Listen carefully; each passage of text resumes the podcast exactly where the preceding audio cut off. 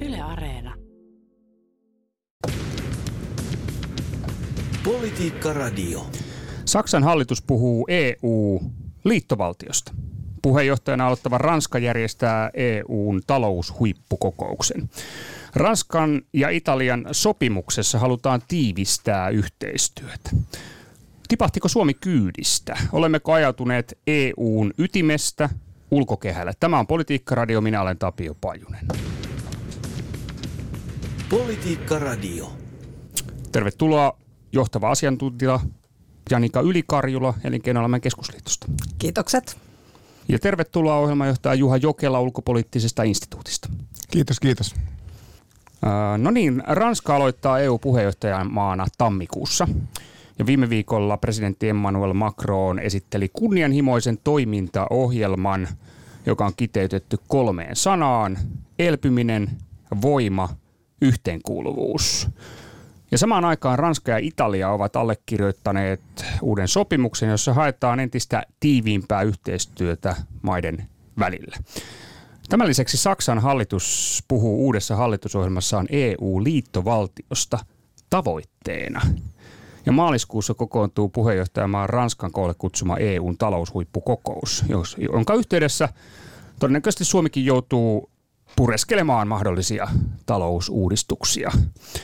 Niin hyvät vieraat, tässä hieman pohjustusta tähän kontekstiin. EU-juna näyttää kiitävän, mutta että mitä on tapahtumassa? No kyllähän tässä on isoja muutoksia ja, ja palaset on liikkeessä ja, ja hyvin kuvasit niitä niin kuin, isojen jäsenmaiden näkemyksiä ja, ja mitä he haluavat tehdä. Ja, ja kyllä siinä niin kuin iso vaikuttava tekijä on se, että mitä tapahtuu EUn ulkopuolella. Me tiedetään, että EUn vaikutusvalta tulee ajan myötä vähenemään. Kiina, Yhdysvallatkin niin haastaa omilla toimillaan EUta ja yhä enemmän puhutaan siitä niin kuin EUn kriisin kestävyydestä, autonomiasta. Ja, ja tämän lisäksi sitten vielä niin kuin EUn sisällä, kyllähän se niin kuin EU-maantiede on muuttunut ja, ja niin kuin enemmän vaikutusvaltaa on jos nyt voi sanoa mm, niin kuin eteläisillä näkemyksillä. Ja, ja kyllä tässä on iso vaikutus ollut sille, että, että Britannia lähti EUsta pois. Se nähtiin jo, jo sen heti kansanäänestyksen jälkeen, mutta nyt yhä enemmän. Ja, ja varmaan monia ehdotuksia, mitä esimerkiksi Saksa ja Ranska on tehnyt, niin jos Britit olisi edelleen jäsenenä, niin niitä ei olisi tullut. Ja, ja tämä muutos on kyllä Suomelle haastava. Me helposti puhutaan siitä, että halutaan oikeastaan aika pitkälle pitää sitä niin kuin nykytilaa, status quota. Ja, ja tota, nyt meidän pitää vain olla siinä vaikuttamisessa mm. mukana. Tuo, sama kysymys. Mitä on tapahtumassa? Joo, kyllä on paljon tapahtumassa ja, ja ehkä siitä Suomesta lähtisi tätä purkamaan, että, että se on kyllä mielenkiintoinen tilanne, kun Suomikin ulkopoliittisten, mutta myös sisäpoliittisten niin kuin puheenvuorojen puitteissa niin kuin jatkuvasti korostaa vahvempaa EUta. Ja erityisesti tässä niin kuin kansainvälisesti muuttuvassa toimintaympäristössä se, että onko EU yksi näistä valtakeskuksista muuttuvassa maailmanjärjestyksessä ja mitä se tarkoittaa ulko- ja turvallisuuspoliittisesti, mutta myös sitten mitä se tarkoittaa erityisesti talouden saralla.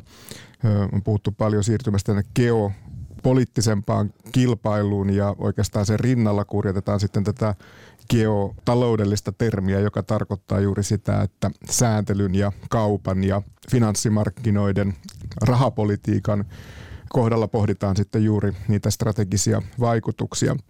Mutta sitten jos katsoo tätä EU-poliittista niinku viritystä tällä hetkellä, niin, niin on, hy, on hyvin samaa mieltä siitä tuosta Janikan arviosta. Ja ehkä niinku tässä on nyt viimeisen niinku vuoden aikana niinku nähty, että juuri näistä syistä myös tämä Brexitin vaikutus ja nyt sitten Saksan vaalit ja, ja nyt sitten tulevat Ranskan vaalit, joiden tulosta me emme toki vielä tiedä, niin tässä saattaa niin kuin olla sellainen vaihe, jossa laitetaan niin sanotusti uutta vaihdetta integraatiossa silmään.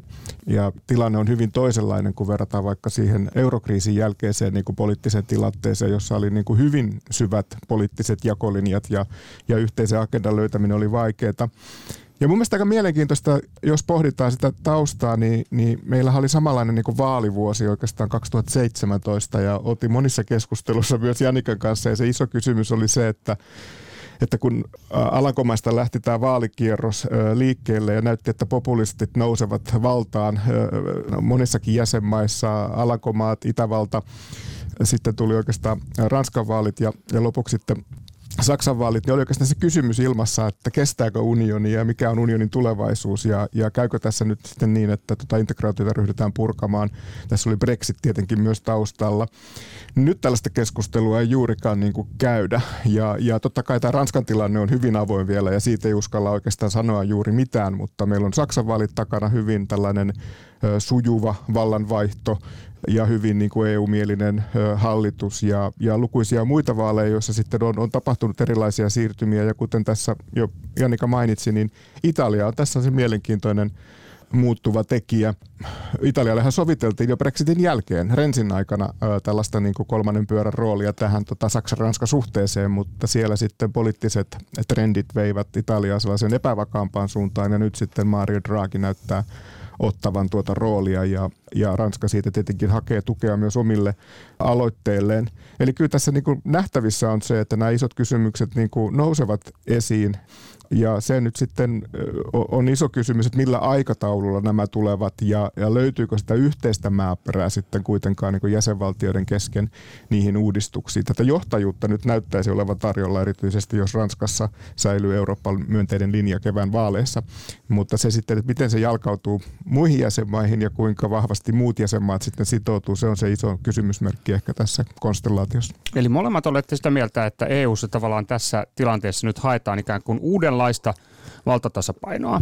Ja meille ei ole vielä ihan tiedossa, että, että minkälaiseen äh, ikään kuin asetelmaan tässä päädytään. Eli, eli tosissaan Brexit, äh, brittien lähteminen unionista, perinteinen Saksan, äh, Ranskan tiivis akseli – tarvitsee jotain lisää täydentyäkseen. Ja nyt tämä kysymys Italiasta ja Mario Draghi, joka tällä hetkellä johtaa Italiaa, niin Italiahan hakee Ranskalta poliittista tukea ilmiselvästi, mutta Ranska tarvii toisaalta, tai tuntuu siltä, että Ranska tarvisi Italialta poliittista tukea taas sitten Saksan suuntaan. Esimerkiksi kysymyksessä, jos puhutaan minkälaiselle talouskonstituutiolle EU rakennetaan. Niin tämäkö se ikään kuin iso EU-poliittinen kuva on? No kyllä se tämä on tällä hetkellä. Tietysti Italian tilanne on aina se, että se on poliittisesti kumminkin aika epävakaa maa. Et me ei tiedetä, kuinka pitkään tämmöinen kuin vahva Italia meillä niin kuin EU-ssa säilyy ja, ja vaikea kuvitella, että, että niin kuin yhtä vaikutusvaltaista johtajaa kuin Draghi niin sinne, sinne saataisiin. Mutta että, että kyllä se on kiinnostava niin kuin kuunnella esimerkiksi Hollanti, joka on paljon ollut aina Suomen kanssa samanmielinen, niin he käyvät niin tosi tiiviitä keskusteluja esimerkiksi Ranskan kanssa. Että, että me aina puhutaan näistä samanmielisistä maista, mutta että ehkä meidän pitäisi myös keskustella niiden kanssa, jotka näkee nämä asiat eri tavalla ja, ja pyrkiä niin kuin heidän kauttaan vaikuttamaan.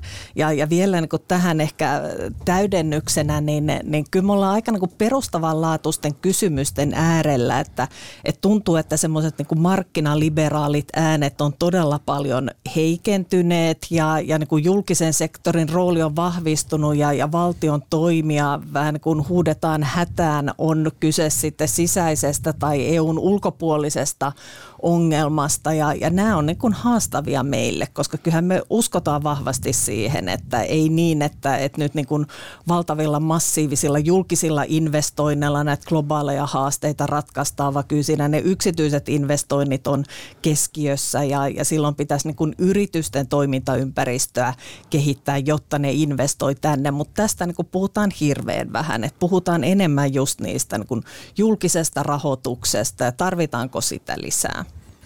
Joo, tämä tota, liberalismi tai markkinaliberalismiin liittyvät trendit on tietenkin mielenkiintoisia myös siitä näkökulmasta, että, että niillä tuntuu olevan niin kuin, tässä globaalissa viitekehyksessä niin kuin vähemmän niin sanotusti tilaa. Mutta sitten jos katsoo tätä unionin sisäpoliittista keskustelua tai sisäistä keskustelua, niin, niin toisaalta sitten se on ihan ymmärrettävää, että nämä suuret ovat merkittävässä asemassa. Tässä on myös sitten se kysymys, että kaikki nämä kolme isoa jäsenmaata on myös tässä G20-ryhmässä ja G7-ryhmässä mukava. Ne ovat ne suurimmat taloudet, jotka ovat keskeisessä asemassa. Niillä on paljon vaikutusvaltaa. Mutta kun Ranskaa ja Saksaakin kuuntelee, myös niin kuin Ranskaa nyt tässä puheenjohtajuuden aattona, oli se viime viikolla käymässä Pariisissa, niin, jotenkin tuntuu, että se puheenparsi siitä, että, että nähdään, että tämä Saksan ja Ranskan yhteistyö on tarpeellista kaikille isoille niin kuin EU-uudistuksille. Mutta myös Ranskassa nyt hyvin vahvasti korostetaan sitä, mitä Saksa on pitkään sanonut, että se ei ole riittävästi. Eli 27 jäsenvaltion unionissa, 19 jäsenvaltion euroalueella tarvitaan niin kuin leveämmät harteet ja siinä ei niin kuin riitä pelkästään Italia, vaan siinä tarvitaan myös sitten niin kuin muut jäsenmaat mukaan. Ja nyt voi tietenkin miettiä, että onko tämä ranskalaista diplomatiaa, onko tämä poliittista puhetta ja, ja missä määrin Ranska on niin kuin ymmärtänyt sen, mutta kyllä Ranskassa mun mielestä ollaan niin kuin herätty siihen, että, että tavallaan se Ranskan niin kuin tällaiset hyvin niin kuin pitkälle menevät visiot ja, ja tavallaan se, että näitä, näihin, poliittisiin jakolinjoihin ei välttämättä aina kiinnitetä riittävästi huomiota, niin, niin se on herättänyt myös sitten vasta reaktioita ja, ja, ja siinä mielessä on mielenkiintoista nähdä nyt sitten, että miten Ranskat itsensä asemoi. Hmm. Mutta en mä, en mä sanoisi, että täällä Pohjolassakaan niin sitten kuitenkaan ihan huonossa kantimissa ollaan niin EU-vaikuttamisen kannalta, koska kyllähän se on niin tosiasia kuitenkin, että, että nämä, monet näistä Pohjois-Euroopan maista ovat niitä kaikkein kilpailukykyisimpiä ö, kansantalouksia, ja niillä on hyvät suhteet myös sitten Saksaan ja, ja kyllä mä uskoisin, että tällainen samanmielisten valtioiden niin kuin, äh, kantojen muodostus tulee tässä niin kuin jatkossa myös sitten korostumaan. Se, että onko se jonkun Hansa, uuden Hansa-ryhmän puitteissa tai, tai kuinka monta nuukaa maata nyt sitten löytyy, mutta, mutta myös sitten sellaisissa asioissa, joissa jo Pohjola on tehnyt paljon yhteistyötä Etelän kanssa, kuten kuten sisämarkkinauudistuksessa kilpailupolitiikassa, jossa on haettu sitten liittolaisia muun muassa Espanjasta ja Portugalista. Ja, ja sitä kautta niin kuin näiden, näiden niin kuin suurten johtajuudelle on varmasti niin kuin tarvetta, mutta niillä konkreettisille päätöksille sitten tarvitaan tämä laajempi kokonaisuus ja siinä on mun mielestä se iso vaikuttamisen paikka. Siitä on samaa mieltä, että, että, että ilman muuta kannattaa niin kuin mahdollisimman paljon lisätä yhteyksiä näihin, näihin tota, niin kuin esimerkiksi Pariisiin ja Roomaan, koska ne ovat kuitenkin niitä, että on hyvä, hyvä ymmärtää se, että mistä se ajattelu kumpuaa ja miten niin kuin syvällä se on, on tässä kontekstissa ja mit, millaisia vaikutuksia sille sitten saattaa olla. Ja, ja kyllähän tässä avautuu sitten myös mahdollisuus tuoda niitä omia näkökulmia keskusteluun ja myös niitä niiden omia varaumia, mutta myös sitä poliittista todellisuutta, mikä täällä Pohjolassa sisäpoliittisesti jäsenvaltioissa on. Politiikka Radio. Joo, Politiikka Radio käynnissä. Minä olen Tapio Pajunen ja tänään vieraana on Juha Jokela. Hän on ö, ulkopoliittisesta instituutista ohjelmanjohtaja ja johtava asiantuntija Janika Ylikarjula Elinkeinoelämän keskusliitosta. Ja olemme suuren ö, eurooppalaisen kysymyksen äärellä. Juha itse asiassa tässä jo ö, menikin tähän tavallaan seuraavaan kysymykseen. Nyt nimittäin kuitenkin näyttää siltä, että, että Suomelle tulee ö, Brysselistä – hankalia päätöksiä. Näitä on ihan sanotaan listaksi saakka. On puhuttu taksonomiasta, joka oli hankala asia Suomelle. Metsäpolitiikka ylipäänsä on vaikea kysymys Euroopan tasolla, koska se on Suomelle Ruotsille hyvin tärkeä alue. Euroopassa ei välttämättä niinkään. Siinä voi tulla meidän kannalta hankalia asioita. Sitten on pankkiunioni ihan pitkä prosessi. Sillä tällä hetkellä juurrutetaan tällaisia Basel 3 säännöksiä. Siihen liittyy esimerkiksi kysymyksiä, että miten tällaiset säännökset sitten tukee esimerkiksi suomalaista asuntoluottomarkkinaa, kasvaako meillä asuntoluottojen hinta aivan liikaa verrattuna muuhun Eurooppaan, niin päin pois. Hankalia asioita. Ja nyt siis Ranskahan on kutsunut maaliskuussa koolle tämän tällaisen talousaiheisen huippukokouksen. Ja, ja Macron on sanonut aika selvästi tästä, että, että EU-maiden on ehkä otettava lisävelkaa. Tämä 750 miljardin pandemian tukipaketti ei riitä, vaan sen lisäksi tarvittaisiin ikään kuin uusia instrumentteja. Ja, ja samaan aikaan Suomi on julkisesti paaluttanut itsensä talouskeskustelussa siis nuukamaiden joukkoon, puolustamalla yhteiskirjeessään tätä vanhaa talouskuria. Niin, miten tässä tapahtuu?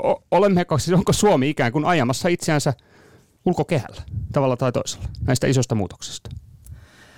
Joo, Mikä on siis, näkymä? Nä, joo, nämä on todella niin kuin isoja valintoja, mitä talouspolitiikassa on, on tulossa esiin ja, ja mekin EKssa viime viikolla julkaistiin meidän kun EUn talouspolitiikan linjaukset just tästä syystä. Et tietysti pohjalla oli myös se elpymispakettikeskustelu, joka oli osaltaan vähän niin kuin traumaattinenkin täällä, täällä Suomessa ja yllätti ehkä kaikki, että, että siitä tuli niin iso poliittinen keskustelu ja, ja tuntuu, että, että sitä pohdintaa ei käyty riittävän aikaisessa vaiheessa. Ja, ja sitten just tiedetään, että nämä kysymykset on tosi haastavia.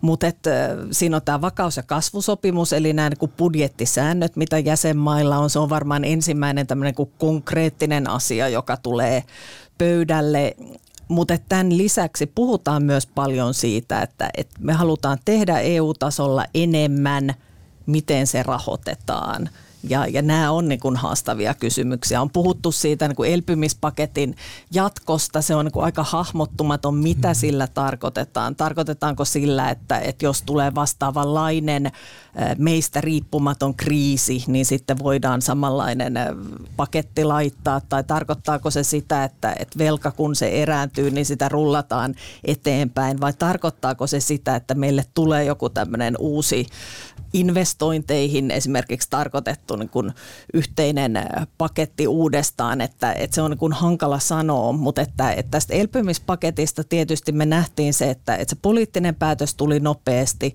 mutta kyllähän siinä on aina niin kuin valtava viive sitten, että niitä rahoja saadaan eteenpäin ja, ja sen takia niin kuin ollaan hyvin kriittisiä siitä, että, että EU-tasolle tulisi joku tänne suhdannetasaaja, mm. että ainakin Aika hankalalta poliittisin päätöksin niin se on hyvin hidas, että se pitäisi mm. olla joku tämmöinen auto automaattinen ratkaisu, mutta, mutta sekään ei ole niin helppo kysymys. Mutta että, että se, että me ryhdyttäisiin nyt jo tässä vaiheessa miettimään, että, että mikä olisi uusi elpymispaketti, kun just niitä ensimmäisiä hankkeita on saatu käyntiin, niin kyllä me ollaan ihan niin kuin liian aikaisessa vaiheessa. Että enemmän pitäisi keskustella siitä, että, että miten, että käytetäänkö ne rahat nyt hyvin ja, ja oikein. Että siitä riippuu aika paljon mun mielestä se, että, että miten sitten jatkossa sitä EUn talouspolitiikkaa viedään eteenpäin.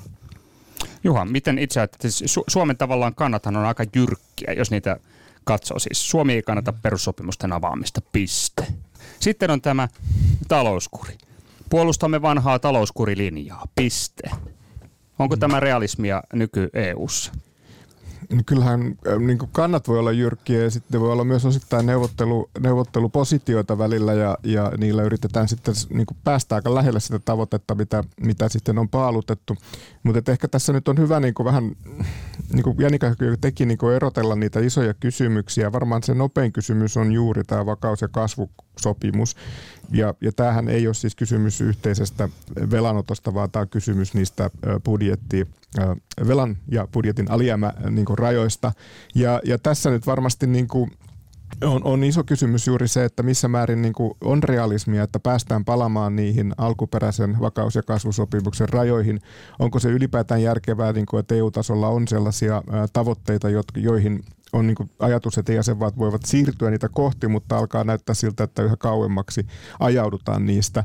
Ja, ja tämä on varmaan tämmöinen iso kysymys myös sitten liittyen tähän niin eurokriisin hoitoon tuolla erityisesti Etelämaissa, että, että missä määrin tavallaan ja millaisia virheitä tehtiin eurokriisin jälkimainingeissa, kun ajettiin tätä kovaa talouskuripolitiikkaa, velkapolitiikkaa tietystä syistä.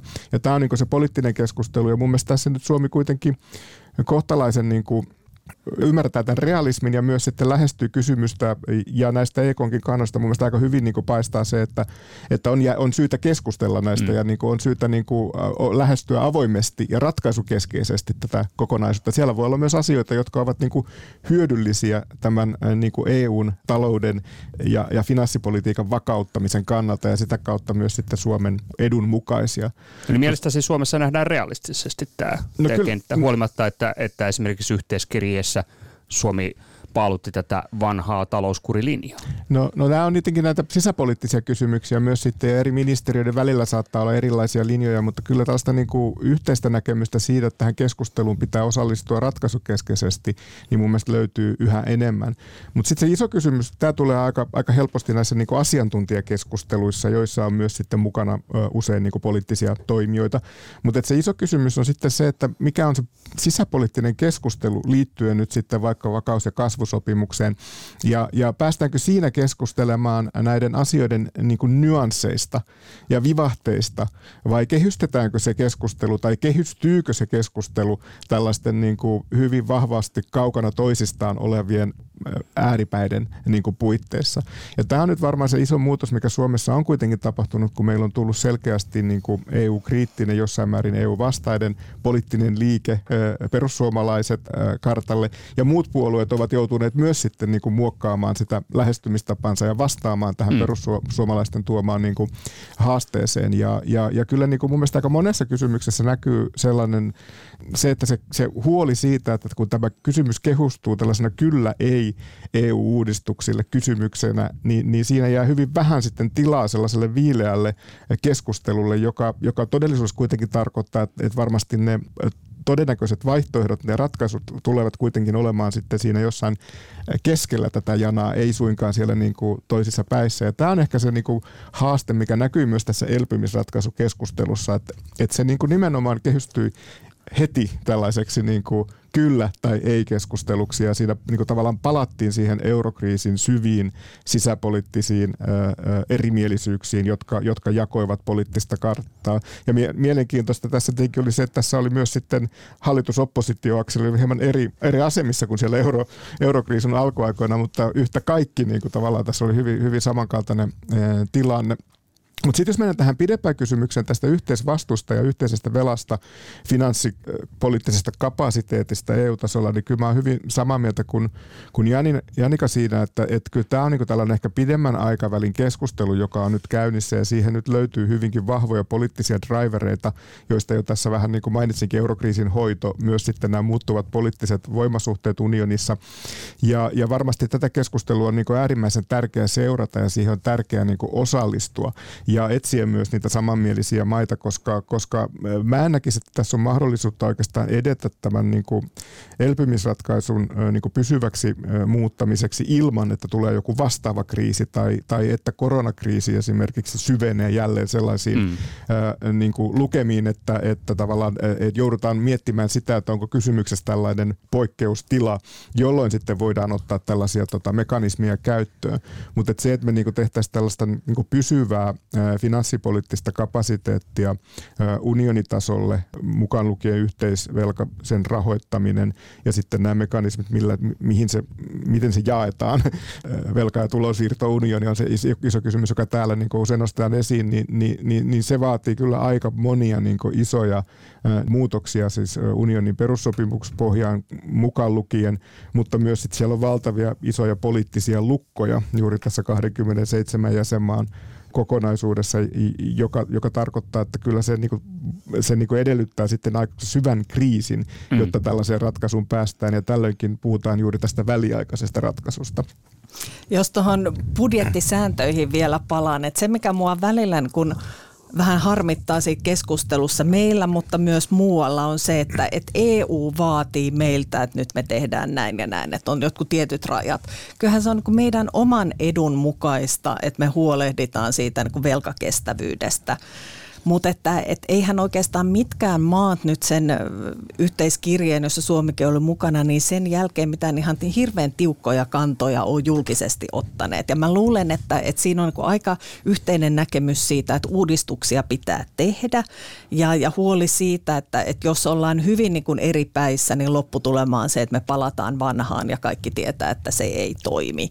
Et, et sen takia ihan hyvä ja tärkeää, että Suomikaan ei ole niin liian tiukoilla linjoilla mukana mukana, vaan käy sitä keskustelua. Mutta sitä keskustelua pitää käydä myös meillä. Et me ollaan nähty nyt EU-ssa kaiken kaikkiaan, että, että melkein mennään niin kriisistä toiseen ja, ja pystytäänkö me niin riittävän nopeasti niin reagoimaan ja muodostamaan omia näkemyksiä niistä toimista, mitä tarvitaan. Ja tässä on ihan niin se Suomen kannanmuodostusprosessikin, että, että odotetaanko me aina jotain komission ehdotusta, sitten muodostetaan siihen kanta ja sitten lähdetään vaikuttamaan. Silloin se on niin auttamattoman myöhäistä päässä. Joo, aivan nimenomaan. Siis tämä ikään kuin sisäpoliittinen EU-keskustelu, niin sehän on yhtä lailla vaikuttamista. Ja se on myös niin kuin signaalin viestittämistä myöskin Suomen rajan ulkopuolella, mutta myös ikään kuin sen oman kannan hakemista. Tärkeä pointti tässä mielessä, mutta tota, onko se niin, että tämä, ikään kuin tämä suuri kuva, jos puhutaan sitä suuresta kuvasta, niin että et se on vähän hukkunut Suomessa viime aikoina tällaiseen – sanotaan nyt näin, että, että, että esimerkiksi tuossa elpymispakettikeskustelun ympärillä, niin, niin keskustelu junnasi tämmöisen legalismin ympärillä aika lailla. Että tuijotettiin pykäliä, mikä nyt on niin kuin pykälien mukaan mahdollista ja mikä ei.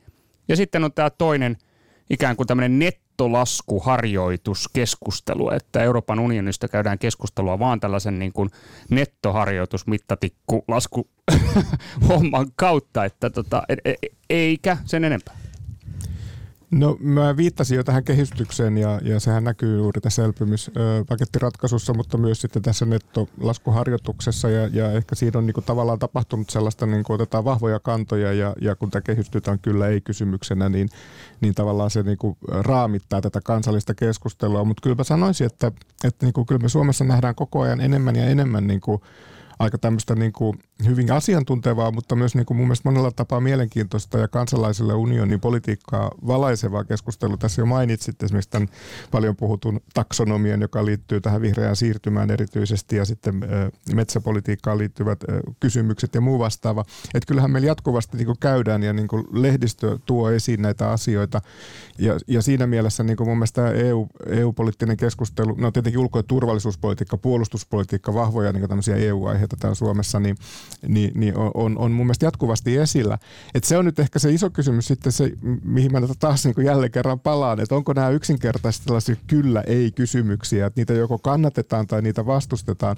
Että ehkä pitäisi niin miettiä, mikä näiden ehdotusten se sisältö on ja mitä täällä on nimenomaan sellaista, mikä on kannatettavaa Suomen näkökulmasta tai myös sitten ei pelkästään Suomen, vaan myös niin kuin esimerkiksi jos puhutaan poliittisesta puolueesta, sen poliittisen puolueen ideologian ja, ja ohjelmien näkökulmasta ja mitä täällä sitten on niitä haasteita ja mitä on sitten selkeästi niin vastustettavaa.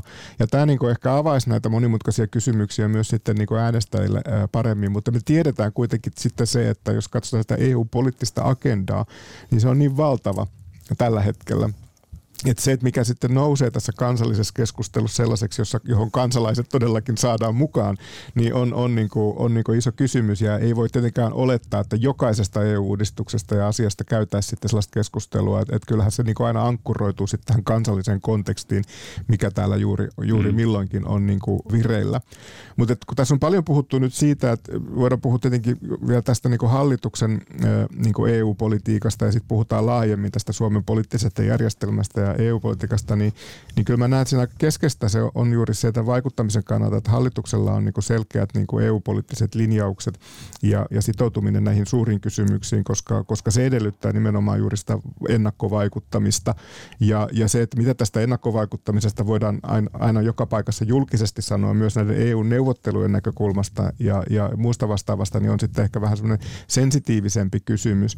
Mutta mut sitten taas niin kuin tavallaan laajemmin poliittisen järjestelmän puolue puolueisiin, kansalaisjärjestöihin liittyen, niin kyllähän Suomessa voi olla ja on syytä ollakin niin kuin monia näkemyksiä näihin isoihin EU-kysymyksiin ja, ja se kuuluu tavallaan siihen näkökulmaan, että EU-politiikasta e tulee niin sanotusti eh, enemmän tai vähemmän normaalia kansallista politiikkaa, jossa on eriäviä näkemyksiä esimerkiksi nyt sitten metsäpolitiikasta tai, tai sitten ilmastopolitiikasta tai, tai, tai, tai vaikka sitten niin talouspolitiikan suunnasta.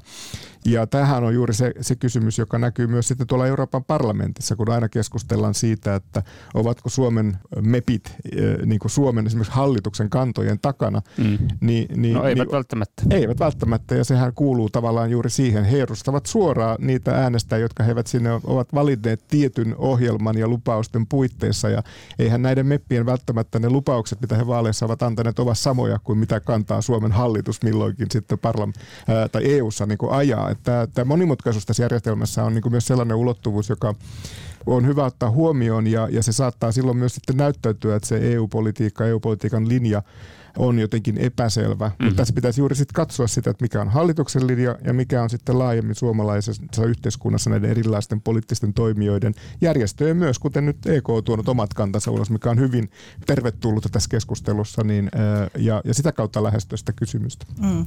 Kyllä mä vähän haastasin sen, että, että onko meillä Suomessa poliittisilla päättäjillä, kansanedustajilla ja laajemminkin, niin aina jotenkin se tilannekuva hirveän hyvin hallussa, että mihin suuntaan EU:ssa liikutaan, mitkä on niitä isoja kysymyksiä. Että se elpymispaketti oli musta hyvä esimerkki, että kyllähän se vähän yllätyksenä eikä niin vähänkään tuli monille tahoille. Että, et, ja siinä mun mielestä on just tärkeää, että me keskustellaan myös niiden muiden kanssa kuin niiden samanmielisten maiden kanssa, koska sieltä sitten me kuullaan myös niitä niin kuin muunlaisia näkemyksiä. Tietysti on aina helpompi mm. keskustella niiden kanssa, jotka on, on samaa mieltä ja mietitään, mitä pitää tehdä.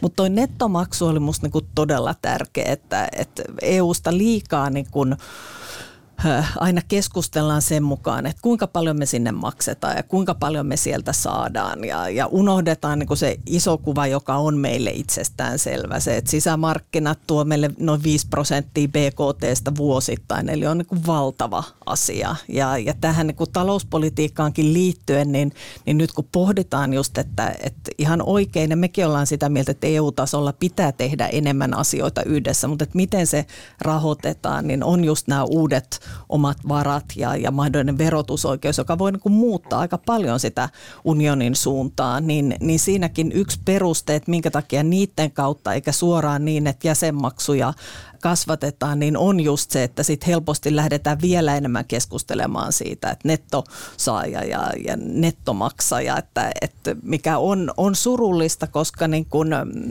joka tapauksessa valtiovarainministeriössä kyllähän ne nyt pystyy laskemaan, vaikka meillä olisi mitä uusia varoja, että kuinka paljon niin Suomi sitten loppujen lopuksi maksaa. Ja tietysti pitääkin niin kun arvioida tämä, mutta että, että ollaan niin liian yksioikoisessa keskustelussa, jos vaan puhutaan just näistä niin netto, mm. nettomaksusta ja saannista ja, ja, ja se on tietysti EU-kriittisille puolueille niin, niin, niin kuin helppo asia nostaa se esille. Hmm, kokonaisetu tavallaan hämärtyy, suuri kuva hämärtyy tuollaisessa keskustelussa helposti. Tota, no otetaan tähän liittyen äh, mielenkiintoinen äh, tieto Saksasta. Siis Saksan tulevan liittokanslerin Olaf Scholzin hallitus niin, niin haluaa itse asiassa hallitusohjelmatasolla, että, että EU-ssa käynnistynyt tällainen tulevaisuuskonferenssi johtaisi uuteen perustuslailliseen sopimukseen, joka puolestaan johtaisi kohti Euroopan liittovaltiota.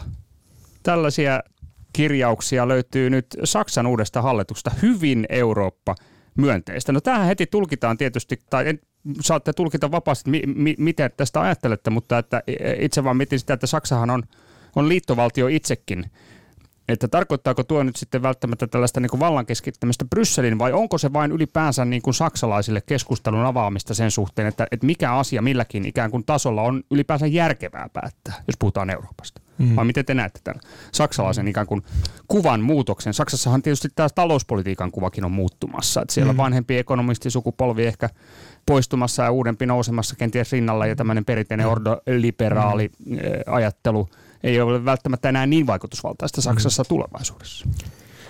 No ehkä mä voisin aloittaa siinä mielessä, että, että ehkä tämä perustuslailliset kysymykset, erityisesti EU-perussopimusten avaaminen ei, ei ole mikään uusi tavoite Saksalle ja se, se, se oli myös vahvasti niin kuin esillä ajanjaksoina, jolloin Angela Merkel ja kristillisdemokraatit olivat olivat Saksassa johdossa ja, ja nämä, nämä tota, tavallaan Merkelin lausunnot eivät sitten kuitenkaan johtaneet sitä tukea muista EU-jäsenmaista, ei löytynyt näille uudistusajatuksille. Ja ne liittyvät ehkä erityisesti juuri tämän eurokriisin jälkeiseen tilanteeseen ja siihen, että on aika vahvoja argumentteja, että esimerkiksi keskuspankin asema on muuttunut ja, ja myös sitten, että näiden eurokriisin yhteydessä tehtyjen tota, päätösten yhteydessä toimivalta valtaa on tavallaan valutettu EU-tasolle liittyen just sitten kriisin ratkaisutoimiin. Ja mä näkisin, että saksalaisessa traditiossa nämä, nämä kysymykset on aina tavallaan sellaisia, että on, on tarpeen, niin ottaa, että ne olisi selkeästi kirjattu EUn perussopimuksiin ja, ja, ja siinä mielessä Saksassa on myös tällaista ehkä Suomesta tuttua legalistista perinnettä, että nähdään, että, että, että nämä, niin kuin, tämä vallanjako nimenomaisesti unionin tason ja Saksan tason ja myös sitten Saksan niin kuin näiden osavaltion välillä täytyy olla niin kuin selkeä. Ja tässä on Saksan perustuslaki ja sitten EU-perussopimukset kaksi isoa, isoa kysymystä. Ja mä näkisin, että tämä liittovaltiokeskustelu myös Saksassa niin kuin ehkä niin kuin oma näkemyksen mukaan ankkuroituu juuri tähän traditioon ja siihen, että, että Saksassa lähdetään siitä, että liittovaltio keskeinen olemus on se, että, että päätetään selkeästi se, mikä on siellä liittovaltiotasolla, eli niin sanotusti Saksassa liittovaltiotasolla ja mikä on sitten niin kuin siellä ää, osavaltiotasolla tehtäviä mm. päätöksiä. Ja tämä vallan jako on niin kuin selkeä asia. Päätetään, ja missä päätetään. Päätetään näin, ja se, ja se on niin kuin tietenkin yksi asia, mikä usein tässä liittovaltiokeskustelussa EU-ssa niin kuin on myös niin kuin, esimerkiksi niin kuin ei välttämättä liittovaltiokehityksen tukijoiden, vaan niiden tutkijoiden näkökulmasta, jotka liittovaltiojärjestelmiä tutkivat, niin on usein se heikkous, että kun ei ole, ei, vallanjako on niin selkeästi perussopimuksen kirjattu, mutta kun siinä on tällaista poliittista liikkumavaraa, niin ei kansalaisillekään välttämättä aina aukea sitten juuri se, että missä mikäkin päätös tehdään, jolloin se voi olla myös sitten kansalaisille journalistille niin aika haastavaa mm-hmm. niin valvoa sitä päätöksentekoa, tuoda sitä avoimuutta ja niitä oikeita kysymyksiä oikea-aikaisesti niin kansallisen keskusteluun. Et siinä mielessä nämä perustussopimuksiin liittyvät uudistukset ovat sellaisia, että ne saa aika laajakin kannatusta politiikan tutkijoiden keskuudessa siinä, että vallan jakoa niin selkeytetään ja niitä, niitä tavallaan päätöksentekomekanismeja selkeytetään, joka, joka, niin kuin, joka tuo sitten läpinäkyvyyden mahdollisuuksia. Ja tämä on nyt se niin kuin, mun mielestä se konteksti, mikä usein Saksassa tähän liittovaltiokeskusteluun tässä EU-tasolla myös sitten liitetään. Ja, ja nyt en uskalla mennä sanomaan siitä mitään, että mikä mahdollisesti olisi muuttunut juuri sitten tämän hallituksen aikana, että on se traditio Saksassa ja, ja, ja tota, uskoisin, että tähän niin kuin nimenomaan sitten tätä liittovaltiokeskustelua Saksassa halutaan liittää. Mutta onhan se totta, että meillä on hyvin vahva federalistinen puolue myös sitten Saksan hallituksessa nyt, eli, eli, eli Saksan vihreät. Ja löytyyhän meillä Suomessakin federalistinen puolue ää, tällä hetkellä hallituksesta, eli Suomen vihreät. Joo, mä luulen, että meidän pitää odottaa, että me nähdään, että, että millainen tämä Saksan uusi hallitus on. Että mä luulen, että moni asia meni vähän toisella tavalla, mitä ajateltiin. Just se, että hallitusohjelma saatiin yllättävän nopeasti kasaan ja, ja sitten ajateltiin, että okei, nyt siellä on ensimmäistä kertaa kolme puoluetta hallituksessa, että nyt siitä tulee hyvin tarkkarajainen ja tiukkoja kirjauksia. No talouspolitiikassa ei todellakaan näin ollut, että nyt sitäkin on tulkittu vähän eri tavalla, että, että tuleeko lisää joustoa vai, vai ei. Että me joudutaan niin kun odottamaan monien asioiden suhteen, mutta mun mielestä yksi mielenkiintoinen, mikä, mikä se hallitusohjelmassa on, niin on niin tietyllä tavalla myönteinen suhtautuminen siihen myös, että lähdetään EUta kehittämään ja integraatiota monivauhtisesti. Ja, ja tämähän on ollut sitä, mitä Merkel on hmm. hyvin vahvasti vastustanut. Ja Juha toi hyvin esille sen, että, että Ranskassa on ehkä nyt ymmärrystä siihen, että tarvitaan niin kuin muita maita mukaan näiden isojen uudistusten tekemiseen. Ja, ja Ranskasta, kun katsoo heidän Eurooppa-ministerinsä, jatkuvasti reissaa ympäri Eurooppaa. Hmm. Ja, ja ei todellakaan vaan niiden samanmielisten kanssa, vaan käy niitä niin kuin keskusteluja. Mutta että, että Saksasta tullut nyt tätä viestiä, että hei, että jos on niin kuin hankalia asioita, että miten me pystytään niin kuin EUn toimintakyky säilyttämään, niin silloin voi ollakin, että lähdetään niin kuin pienemmällä porukalla eteenpäin. Ja silloin puhutaan just turvallisuus, puolustus, ulkopolitiikasta, puhutaan maahanmuuttopolitiikasta. Ja nämä on myös semmoisia, missä meidän pitää käydä sitä keskustelua Suomessa, mitä me halutaan, ollaanko me siellä mukana. Ja, ja kyllä siinä on itse koen sen niin kuin aika haastavana myös, että kyllähän se tarkoittaa sitä, että se niin kuin pirstaloi EUta, se pirstaloi jollakin tavalla meidän niin kuin sisämarkkinoita, ei käytetä kaikkea sitä niin kuin potentiaalia hyödyksi, mutta sitten toisella puolella on just se, että, että pystyykö EU toimimaan niissä hankalissa mm. kysymyksissä. Joo, oleellinen pointti. Tästähän on tästä äh, rajaturvallisuus ja näihin turvapaikkahakukysymyksiinkin on Saksasta nimenomaan nostettu näkemys, että tässä voitaisiin edetä mm. ikään kuin vain tietyn porukan – toimesta. Ja sitten on tämä kasvu- ja vakaussopimuskysymys. Sehän ei ole ihan helppo harjoitus kyllä niin kuin muuttaa tätä, mutta vaikka tiedetään, että tämä kasvu- ja vakaussopimus on, on tavallaan kuollut kirjain tällä hetkellä, koska valtioiden velkatasot ovat niin korkealla tasolla, että ei ole realismia odottaa, että palattaisiin näihin kasvu- ja vakaussopimuksen kriteeristöihin kovinkaan nopeasti. Mutta se ei ole helppoa. Ja, ja tässä kysymyksessä taas sitten on myöskin tuotu tämä että ikään kuin voitaisiinko tätä kasvu- ja vakaussopimuksenkin kehikkoa tarkastella enemmän maakohtaisesti. Nythän Italia tietysti tavallaan, äh, Italian painoarvohan on noussut tässä. Italialla on omat isot haasteensa nimenomaan tämän budjettialijäämä kysymyksen mm. suhteen. Mm. No mä käsittelen, että tässä on nimenomaan kysymys siitä, että vakaus- ja kasvusopimuksen niin kuin yksi keskeinen ulottuvuus on juuri esimerkiksi velkakestävyys. Ja velkakestävyys me niin kuin tiedetään, jopa me politiikan tutkijat tiedetään se, kun kuuntelemme taloustieteilijöitä, että, että kysymyshän on, on, on juuri siitä, että, että se voi olla eri maissa erilainen eri ajanjaksoja. Ja jos meillä on tämmöiset yhteiset tavallaan raamit ja, ja, ja kriteerit ja, ja, ja numerot, niin, niin se voi osoittautua haasteelliseksi arvioida sitä, että sopivatko juuri nämä juuri tähän euroalueen jäsenmaahan tai EU-jäsenvaltioon. Ja tässähän on sitten juuri nähty sitä liikettä ja myös sitä niin kuin tavallaan poliittista ja asiantuntija-arviointia, kun näitä tota, päätöksiä näiden uusien eurokriisin jälkeen kiristettyjen budjetti kurisääntöjen puitteissa on tehty.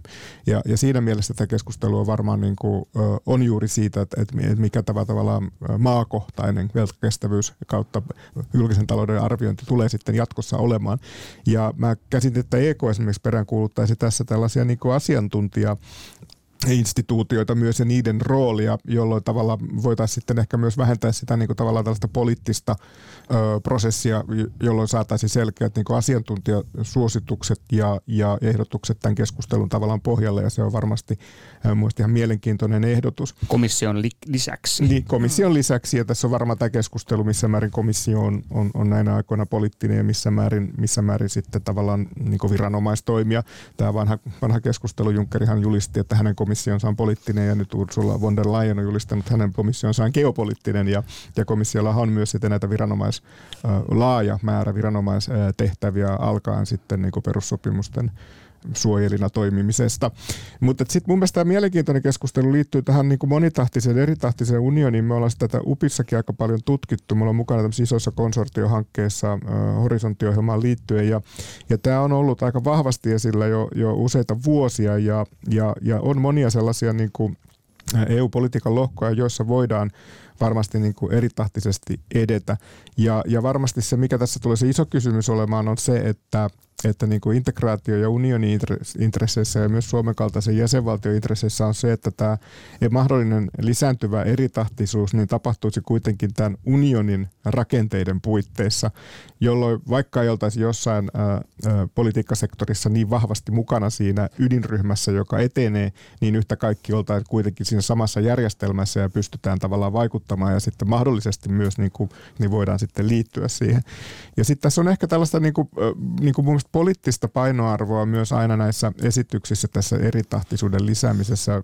Mä muistaisin, että se on niin historian saatossa niin integraatiossa usein noussut esille silloin, kun agendalle nousee suuria uudistusehdotuksia. Ja, ja tämähän on myös sellainen asia, että kun tuodaan sitten näkemys esiin, että edetään pienemmässä porukassa, jos yksimielistä ei löydy, niin sehän lisää sitä painetta niissä maissa, jotka vastustavat näitä uudistuksia, pohtia sitä, että onko poliittisesti järkevää jättäytyä tämän uudistuksen tai ydinryhmän ulkopuolelle. Ja tätä varmasti niin kuin Suomessakin käydään ja EK on tähän kannastanut ja näin päin pois. Mutta tämä on tämä poliittinen ulottuvuus siinä. Mutta sitten on olemassa tämmöisiä niinku, niinku hankalia kysymyksiä esimerkiksi. Tässä yhteisvelassahan on ollut sellaisiakin elementtejä, että, että, että on jopa niinku joissakin arvioissa sanottu, että jos ei niinku tämä Pohjola ja Pohjola lähde mukaan esimerkiksi tällaisen yhteisen velan tai yhteisvastuun kasvattamisen finanssipoliittisen kapasitin lisäämiseen, niin sitten niinku joku jäsenmaaryhmä saattaa lähteä tekemään sitä itsenäisesti niin kuin tällaisena ydinryhmänä. Ja, ja tässä keskustelussa nyt sitten tietenkin voi niin kuin katsoa sitä, että mikä tämä jäsenmaaryhmä sitten olisi, joka pystyisi niin kuin saavuttamaan jotain hyötyä tällaisesta niin kuin, toiminnasta, esimerkiksi yhdessä liikkeelle lasketuista velkakirjoista. Ja kyllä aika monet taloustieteellisetkin arviot lähtevät siinä, että, että jos olisi joku tällainen Etelä-Euroopan maista, ehkä Ranskan johtama ryhmä, niin ilman Saksaa tällä ei varmasti tulisi olemaan niin kuin kovin suurta vaikutusta sitten näihin velan ehtoihin, joita tietenkin tässä tavoiteltaisiin, että saataisiin paremmalla ehdoilla velkaa markkinoilta, joten, joten Saksa tässä juuri sitten on se mm. ratkaisutekijä ja, ja sitten jos Saksa tarvitaan tähän ratkaisuun, niin se tuo helposti sitten kysymyksen juuri tästä Pohjolasta ja, ja tällöin tämä alun perin niin kuin ydinryhmän suunnitelluksi hanke saattaa sitten kuitenkin levetä ja ne ehdot saattavat muuttua. Ja näinhän kävi juuri tässä puolustuspolitiikassa, kun käynnistettiin pysyvää rakenteellista yhteistyötä, jossa nimenomaan perussopimuksenkin mukaan, niin tavoitteena on se, että niin tällaiset halukkaat ja, ja tota, riittävän niin kuin toimintakyvyn osaavat jäsenvaltiot voivat niin kuin syventää puolustuspoliittista yhteistyötä, oikeastaan puhutaan puolustuspoliittisesta integraatiosta.